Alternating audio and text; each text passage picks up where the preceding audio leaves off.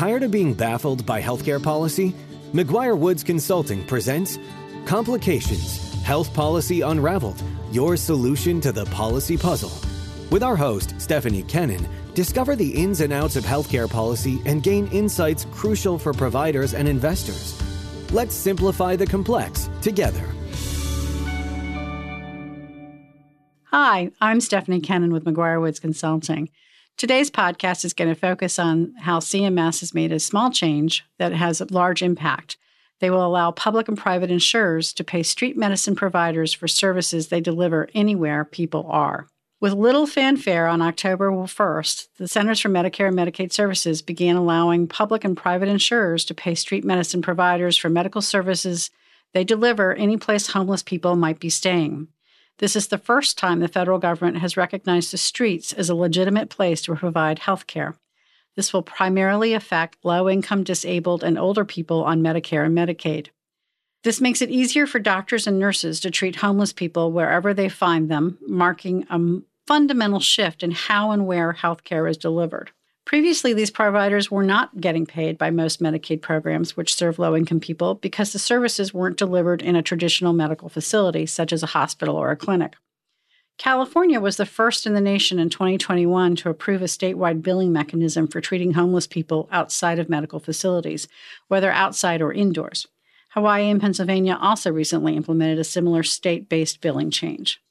This change on the federal level comes as the number of homeless people across the country are, is increasing, and the number of people who need intensive addiction and mental health treatment, in addition to medical care for wounds and chronic diseases like diabetes, is also increasing. Based on a 2022 federal estimate, nearly 600,000 people are homeless in America.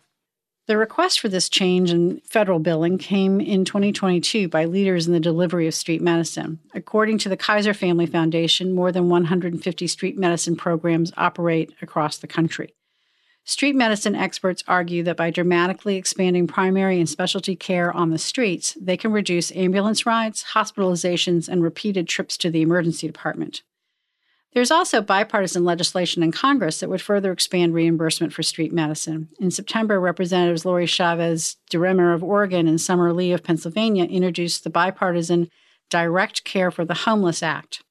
This proposal creates a four year pilot program to expand street medicine across for unsheltered homeless individuals and would apply to cities or counties that have 150 unsheltered homeless individuals per 100,000 residents, as determined by the Department of Housing and Urban Development.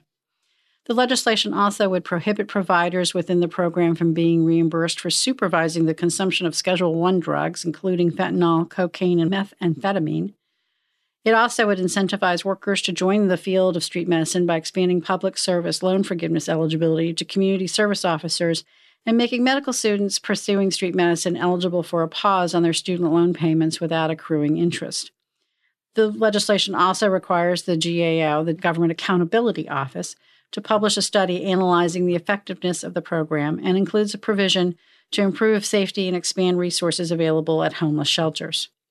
Bill was referred to the House Energy and Commerce Committee and the House Committee on Education and Workforce for consideration. There is no similar legislation in the Senate yet. Should there be hearings scheduled or the legislation will move, we'll keep you up to date. That wraps up this episode of Complications Health Policy Unraveled, presented by McGuireWoods Consulting. We hope you've gained valuable insights into the healthcare policy issues we discussed today.